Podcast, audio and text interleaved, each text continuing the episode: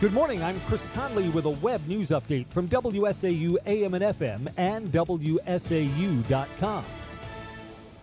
Packers and 49ers Saturday in California, 7:30 kickoff hour time. Coach Matt LaFleur says for a young team, they've accomplished a lot. It's just a mindset for me. It's just whether you got a young team, a veteran team, all you're trying to do is continue to get better each and every day and focus on what's right in front of you. And I think that's where our focus has been, uh, just trying to find different ways to push our guys. And our guys have shown up with a great mentality and mindset and, and willing to work. Packers game day coverage begins at 5 o'clock tomorrow, right after the conclusion of Bucks basketball against the Pistons. Packers postgame until 1 a.m. Sunday morning.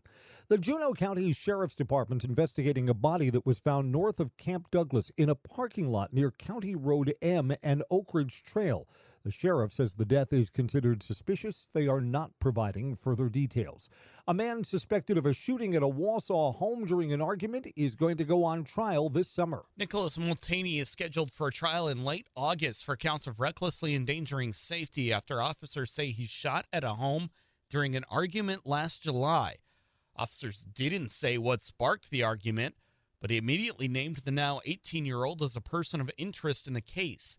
He then fled for nearly two months before he was arrested in Racine and brought back to Marathon County in September.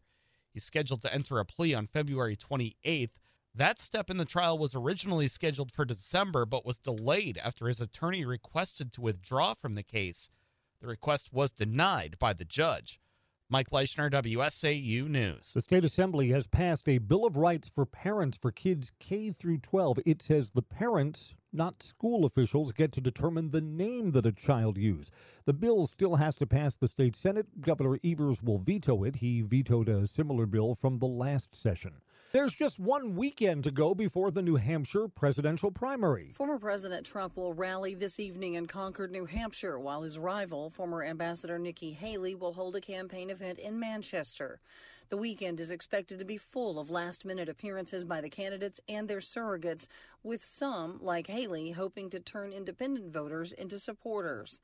Florida Governor Ron DeSantis is shifting much of his campaign's resources away from New Hampshire just days before the primary, putting them instead in South Carolina. That's Nikki Haley's home state, and its primary is in a little more than a month. DeSantis had made Iowa the focus of his White House run, but finished the caucuses some 30 points behind former President Trump. Tanya J. Powers, Fox News. The number of U.S. Capitol Police threat assessment cases is heading up as we go into an election year. Last year, the USCP's threat assessment section investigated over 8,000 cases. They say that number could double because of the presidential elections. Members of Congress of either party tend to receive a wide range of threats and sometimes concerning statements through mail, phone, or online. Florida lawmakers are moving forward with a bill that would ban non approved flags from flying at government buildings and schools. It's HB 901. It calls for a ban on any flag that represents a political viewpoint or related to sexual orientation, race, or gender. A Republican led subcommittee has approved the bill. It now goes on to a full committee for consideration. It smells like nothing else. Head to a movie theater. It is popcorn day. Popcorn has been a staple at the movies for years. That started when the Great Depression hit.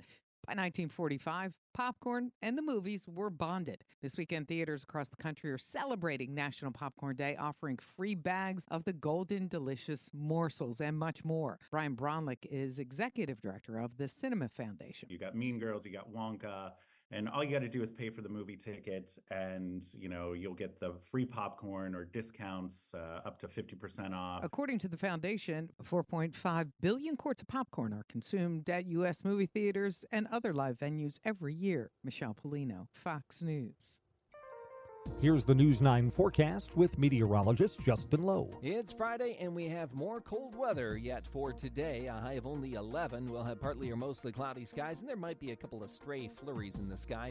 Uh, north northwest wind at 10 to 15 miles per hour. Tonight, a little bit of clearing and a low down to 4 below. And Saturday, well, the skies continue to clear. We'll have mostly sunny skies and a high of 15. Northwest to west wind at 5 to 10. On Sunday, variable clouds. It'll be breezy with a high of 19. I'm News 9 meteorologist Justin Loew on AM 550, FM 99.9, WSAU. Get a forecast to your phone by texting weather to 39327. It's from WSAU and WSAU.com. Chris Conley, WSAU News.